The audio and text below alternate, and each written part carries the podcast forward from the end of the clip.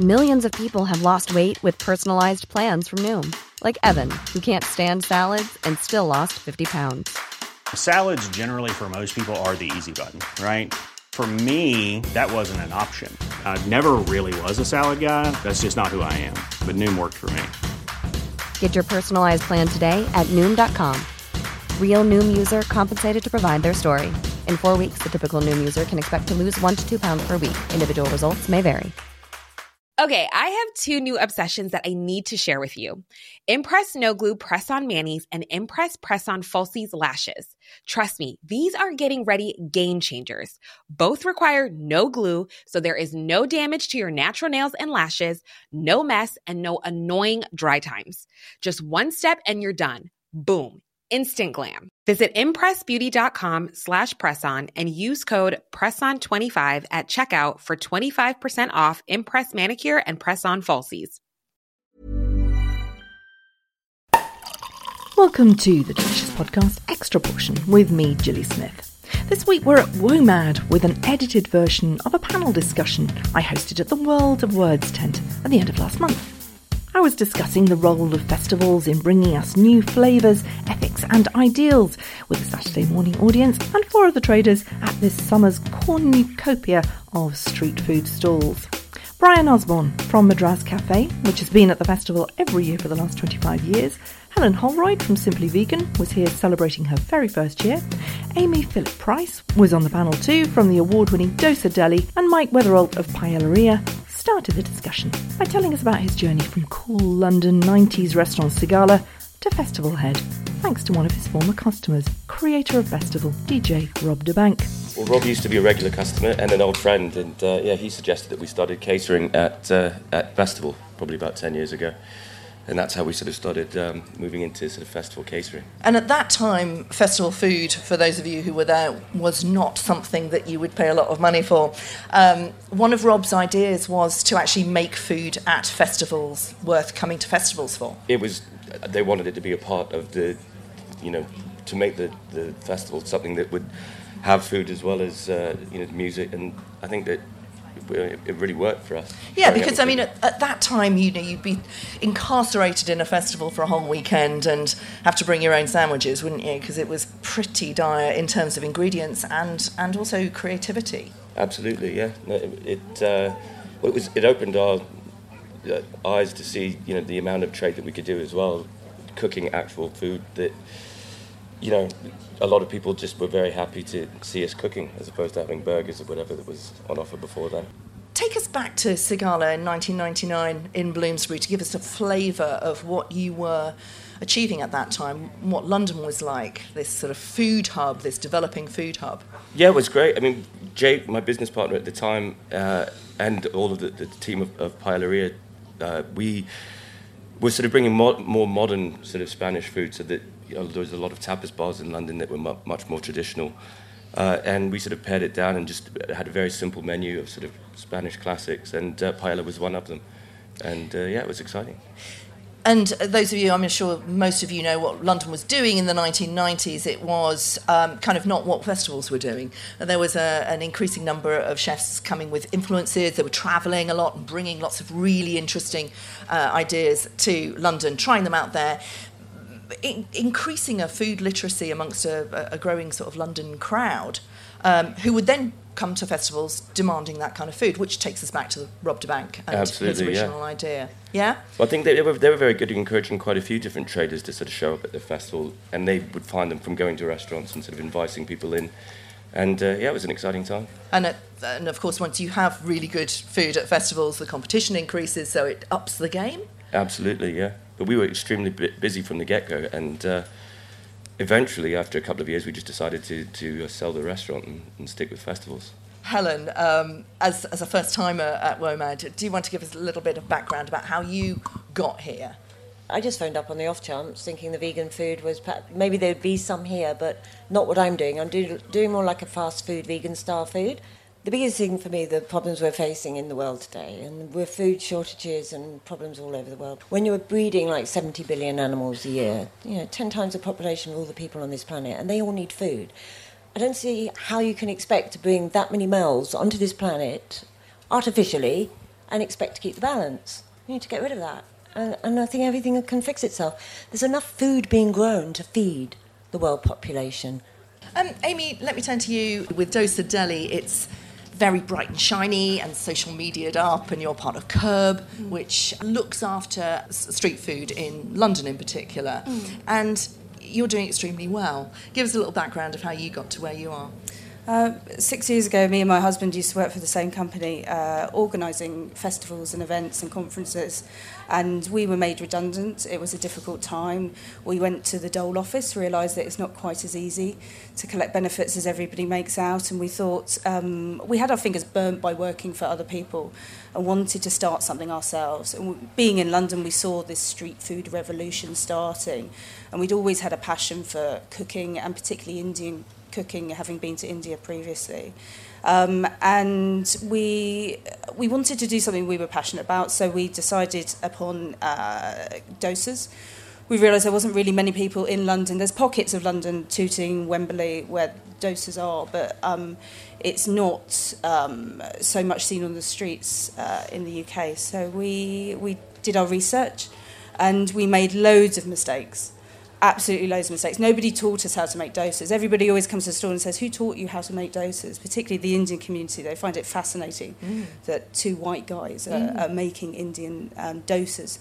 And um, we taught everything ourselves and we, uh, we learnt um, through practice. And now we go back to India every year and, and research and write down new recipes, new ideas. Everything's authentic, um, but maybe with a little twist.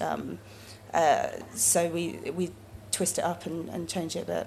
Yeah, and we'll talk about the fact that everybody on the panel is actually white British, cooking foreign food. Um, not necessarily Helen, actually, but we'll talk about that in a minute. But importantly, you come from a logistics background and your mm. husband comes from a sales background. Mm. And unfortunately, the fifth member of this panel, Phaedra from Thai Love, couldn't be here today because she has such staffing issues. You have made a huge success with Dosa Deli because you kind of knew what you were doing before you kind of came in. Is that true? I mean, I know you started with very little expectations, but tell us a little bit about how you've been as successful as you've been. Yeah, so we uh, we used to work with um, uh, large organisers organising festivals like Carfest, uh, Big Feastival, and we understand what it's like to be on the other side, to be the organizer asking for forms, and and um, so we can empathise with the organizer. Um, it helped. It's helped us to get into festivals. I think. Um, I mean, we applied for Glastonbury first time and got in.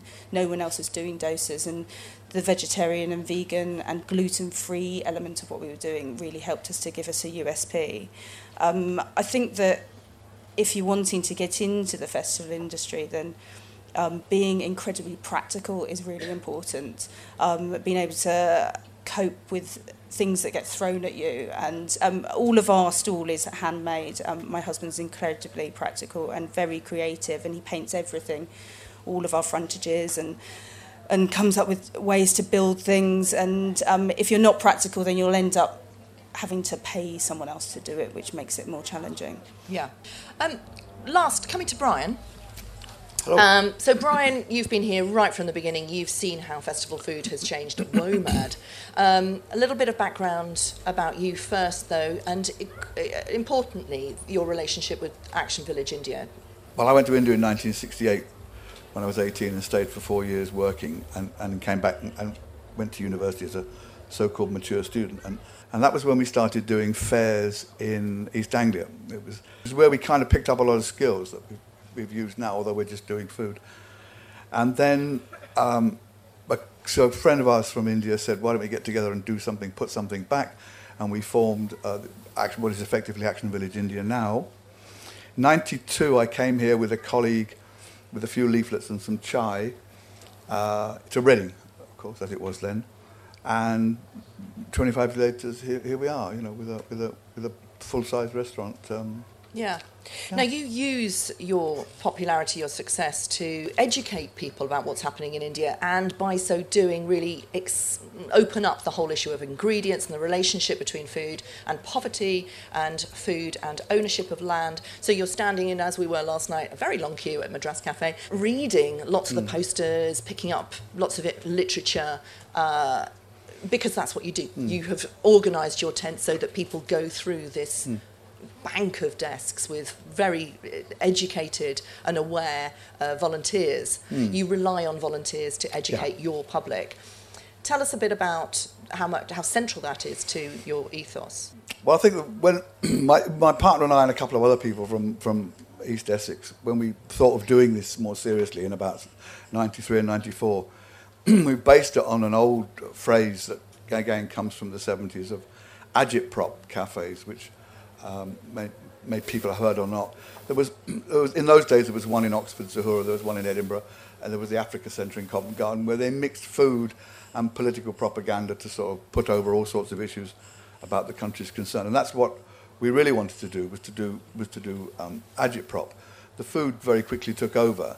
So we do have our exhibition, and we try very hard. We, we, we had uh, one at the moment is quite interesting about women. We've done one on human rights, which was quite hard hitting. And we did one on food sovereignty, which is a, again, as I said to you, it's what I call an iceberg issue. Yeah, and that word iceberg is really interesting. Um, you know, and it's my job as a food journalist to chip away at that iceberg um, and and reveal the the stories behind the food. And you know, we just very very briefly touched on some of the crucial issues, and it is everything from what Helen was talking about, our relationship with meat. Uh, you know, and I wonder how we'll ask the the audience as well what people think about farming post Brexit. Let's just talk briefly about the relationship between foodies and food. Is increasing food literacy uh, a good thing? Does it lead to education projects like Helen and Bryan are talking about? Does it mean that people can come to places, well, not just WOMAD, I mean, who was it who does 15 festivals? One of you? No, I think Phaedra does, was doing 15, which is probably why she's not here right now, on her knees. Um, you know, th- you go to pretty much any festival. I mean, Wilderness now sells itself on, on great food. The question is, are we fetishizing food or are we using food to chip away at that iceberg that Brian referred to and open up those issues of food? Helen, do you want to, to say something about that? We're a growing number of people on this planet. It doesn't mean we can carry on doing the same thing. Yeah. There's no point going back to, oh, we ate meat a thousand years ago. Whatever. This has got nothing to do with now. And traditions and all these things, we, we need to move on, you know. We're, we're changing. The world's changing. We've got to change. And I think, to be honest, the fundamental part of this is going to have to be, um, will be eventually, however long it takes, I don't know, but we won't be seeing animal agriculture mm. for the foreseeable future. One of the big issues we can. is intensive farming. And Mike, how can you make sure that the ingredients you use, because you do use meat, We do use meat. I think are we the only ones here that Yeah. serving Yeah. meat? Yes. Uh, I didn't know. No, you don't have to apologise. Plenty my, of people- My, my, uh, my greater concern normally is having a Spaniard, a Spanish person coming up and saying, "Why have you got chorizo in your paella?" Not the, uh, which is you know very controversial. But uh, we've we've had to change our recipes to make paella more sort of appealing to the, the English festival going crowd. We do about I think we've got 40 shows booked between the two three teams that we've got. So what uh, about the ingredients? How can you be sure? well, we source welfare? everything from Spain. Our paella rice is, is from just near Valencia, uh, and we've been to, to where it's uh, you know just by Valencia. There's uh, the Albufera, which is where all the rice is grown, and we source it. But the chorizo is a problem when you're sourcing chorizo. We get our chorizo and we try very hard to make sure, but it, obviously animal welfare in, in Spain is it is definitely an issue. I think we, we do spend a lot on our chorizo, and we, obviously. It's difficult though to know exactly how, how well the, the, the pigs have been kept. We do have a vegan paella. that We, and more and more over the last sort of 10 years, we're selling much more of it. So the meat now is actually, sometimes at some shows, less than 50% of what we sell is, is our meat paella. Yeah. So, um, yeah, but we've noticed a, a definite change and a switch towards the Yeah. more vegan food. You know, I've had to switch it. As I said, we started off doing arroz negro and recipes that were very sort of traditional. Uh, but they didn't sell particularly well, so we've sort of, uh, you know, as we've grown, we've we've had to sort of tailor our, our menu to, to the festival crowd. Well, what Many of us have those stubborn pounds that seem impossible to lose, no matter how good we eat or how hard we work out. My solution is PlushCare. PlushCare is a leading telehealth provider with doctors who are there for you day and night to partner with you in your weight loss journey. They can prescribe FDA-approved weight loss medications like Wegovy and Zepbound for those who qualify. Plus, they accept most insurance plans. To get started, visit plushcare.com slash weight loss. That's plushcare.com slash weight loss. This is Paige, the co-host of Giggly Squad, and I want to tell you about a company that I've been loving, Olive and June. Olive and June gives you everything that you need for a salon quality manicure in one box. And if you break it down, it really comes out to $2 a manicure, which is absolutely insane. It's also so easy to get salon worthy nails at home with Olive and June. The difference between how your nails used to look when you did them yourself and now with the Mani system is a complete game changer. The best thing about Olive and June too is it's a quick dry. Dries in about one minute, lasts for five days, and full coverage in up to one to two coats. Visit oliveandjune.com slash perfectmani20 for 20% off your first system. That's oliveandjune.com slash perfectmani20 for 20% off your first system system. Mom deserves the best, and there's no better place to shop for Mother's Day than Whole Foods Market. They're your destination for unbeatable savings, from premium gifts to show-stopping flowers and irresistible desserts. Start by saving 33% with Prime on all body care and candles. Then get a 15-stem bunch of tulips for just $9.99 each with Prime. Round out Mom's menu with festive rosé, irresistible berry chantilly cake, and more special treats. Come celebrate Mother's Day at Whole Foods Market. Of the things about Britain is that we are fantastically open minded and we are a very diverse nation. We do mix it up and it doesn't have to be authentic, it can be creative, it can be based on. Well, let me just ask you, Amy, first. You know, do people come to you and talk to you about that less but better, more plant based diet? Yours is all vegetarian, isn't it? Yeah, we actually started as meat eaters, both me and my husband, and found that the vegetarian options that we offered were more popular, and um, and so we gradually switched, and and I suppose it's a natural evolution. The pair of us have become vegetarian, and actually we predominantly plant based, and um, we found a, you know we've added the word vegan to our menu board as an option, and we're finding the vegan options are more popular. I think uh, coming from trading in London and doing lots of markets at, in the city of London at, at Gherkin and Paddington, um, it's very different to the to the festival industry. Uh, the the queues for the fried chicken are ridiculous, and, and we can't compete with those in London. We come to a festival, um, particularly like WOMAD, Shambala, Green Man, and um, we can we can do better than those. Um, and uh, it's it's I think partly because people come to a festival and they want to try something different. They're willing to try something different. They maybe trust the, the food hygiene of a vegetarian Yeah. stall better as well. Um, and they're willing, you know, the music here is really diverse and that matches the food. Yeah, it's, it's completely different to the outside world. Absolutely. Before we go to Q and A, Bryan, do you feel that you are the, the best person to do the job that you do? we, most of our cooks have uh, an Asian background. Um, two of them have a cooking school in South India and come and go every six months. The others are of, of British Asian origin. My partner uh, is a Gujarati. We're trying to bring on some young people under the tutelage of um, uh, some of the older ladies uh, who've been around for years. I mean, it's quite sweet. We've got photos of 25 year old white boys being uh, told off by Jasuben, one of our larger Gujarati cooks, who's just brilliant. And, and we, we did have an 85 year old auntie, we used to call her, who somebody brought along a few years ago, and we had to retire her in the end because she just wouldn't stop working. She just cook all day long, um, and it's by Sunday afternoon, legs are starting to go like this. And uh, luckily, we have an acupuncturist as one of our volunteers, and there was lo- loads of people laid out in the truck with needles stuck in their calves to stop them falling over. It's very important for us that we have a very mixed group. We have volunteers from Switzerland, Spain, uh, France. Uh, we had some from Nicaragua, uh, India. We've had volunteers from India. Uh, that's another whole side of what we do, but it's, it's, it's very important we have that kind of real mix of people. Who's got a question for any of the panel gentlemen standing there? Okay, I'd, I'd just like to say that I farm in Northumberland and I've got land that'll only grow grass. And in my arable rotation, I need to grow grass. And from that grass, which won't do anything else but produce a really high quality, high welfare food, and it's, it's, it's lamb and it's beef. The whole of this vegan thing says all meat is industrial, you know? It's not. We, we can produce really healthy food, really pure food, really clean food from grass, and it's meat.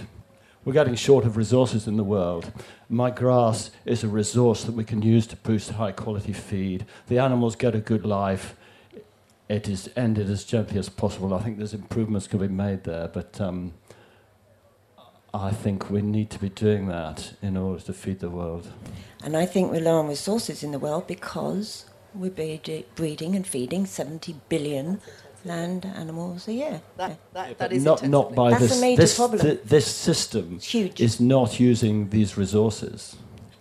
This system is using grass that has no other I know, but I'm talking about the overriding system that actually feeds Yeah. the millions of people But in you're, this world. you're kicking, billions of you're people. kicking my system out. You're kicking a safe system out. There's everything you can do. I ran a food business. I changed it. We could need a different food. Every your business could change to growing vegetables, organic food. It, it, you, you can change it. I did it. Anybody could do it. It's supply and demand. It's what we ask for. It's what's got to be produced. If we stop asking for it, we can produce something else. Yes. I'm a vegan myself, and I just wondered. I know you touched on about sort of um, having conversations with people and raising awareness, and I just wondered how do you do that in a way that doesn't come across as sort of I know better than you or I have more. You know, how do you do that in a positive way, and also how do you link that to issues in low-income countries? Because I think that sometimes the topic that's often missed from the vegan conversation is the impact that um, factory farming and kind of mass meat production has not only here but in low income in countries or middle income countries like Brazil, where a lot of the uh, farmland is now used for kind of mass producing burgers and beef and things like that. Yeah. Thank Who wants you. To answer that one. Yeah, Helen. Understanding. We've all been there. Um, we've been brought up this way. Don't blame. We don't point the finger. I was there. I can't blame. I was there. I did the same thing.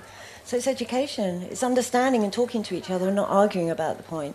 And, and doing gently. You're not forcing, you're not blaming anybody. You can see that we've been brought up this way.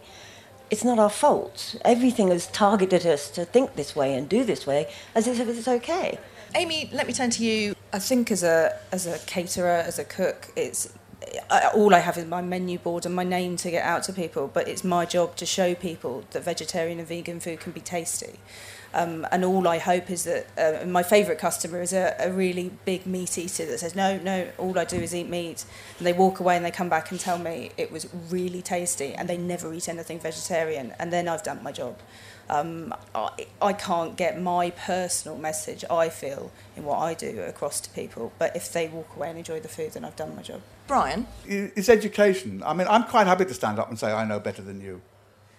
You know, I, I mean, there are some, because, because if I don't tell people that, they'll go on harming the things that I care about. Lady there. I am a meat eater. I don't eat a lot of meat. Doesn't matter whether I eat a lot or a little. But you know, our protein. You know, you talk about eating beans. You talk about eating lentils, I presume, and nuts, all those things. But mostly, those are predominantly imported foods. I think local food is a really important thing. We should be eating what this country can produce first and foremost.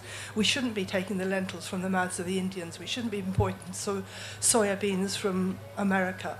You know, we should be thinking about what this country can produce.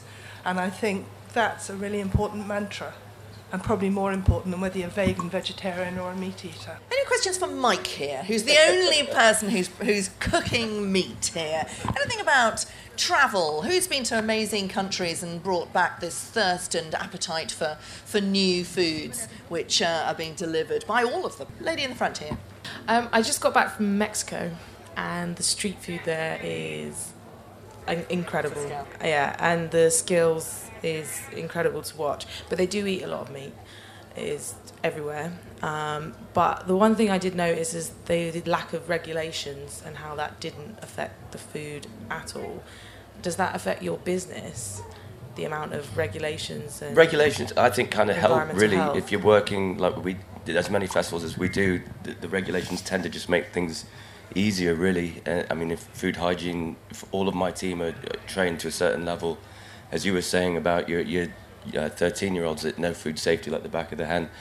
My son's 21. He's been working with us for quite a few years. Uh, you know, I think it's just sa- makes life easier. Food is safe, and uh, regulations don't slow us down at all. Yeah. And handling meat, to be honest, we we do uh, use chicken, but we have it all butchered off site and brought to us. So in, in, terms of the actual handling of it in the unit, we don't do any of that. So uh, I, I, we, yeah. when we started off doing paella, we, we travelled around Spain quite a lot. We fell in love with paella as well as selling it at restaurants in London. And uh, as, as we started cooking it, we were making our own chicken stock at, at the paellaria every day. And these kind of things we, we've stopped doing because it's obviously much more difficult to, to do it in a safe sort of way. So yeah, but we, our regulations don't bother us at all. Could I just say that I think in, in this issue, as in so many others, we have a, obviously a pro- very progressive audience at festivals, uh, and I hope your readers are progressive. What I worry with all of the issues that we're concerned with is that the, the, the finer points take up much of the argument.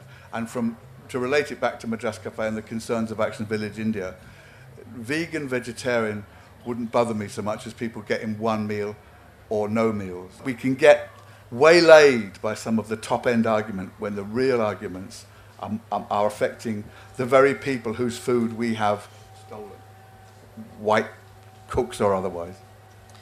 Thank you very much indeed. Um, so, Bryan from Madras Cafe, um, Amy from Dosa Deli, uh, Mike from Paellaria, and Helen from Simply Vegan. Thank you very much indeed.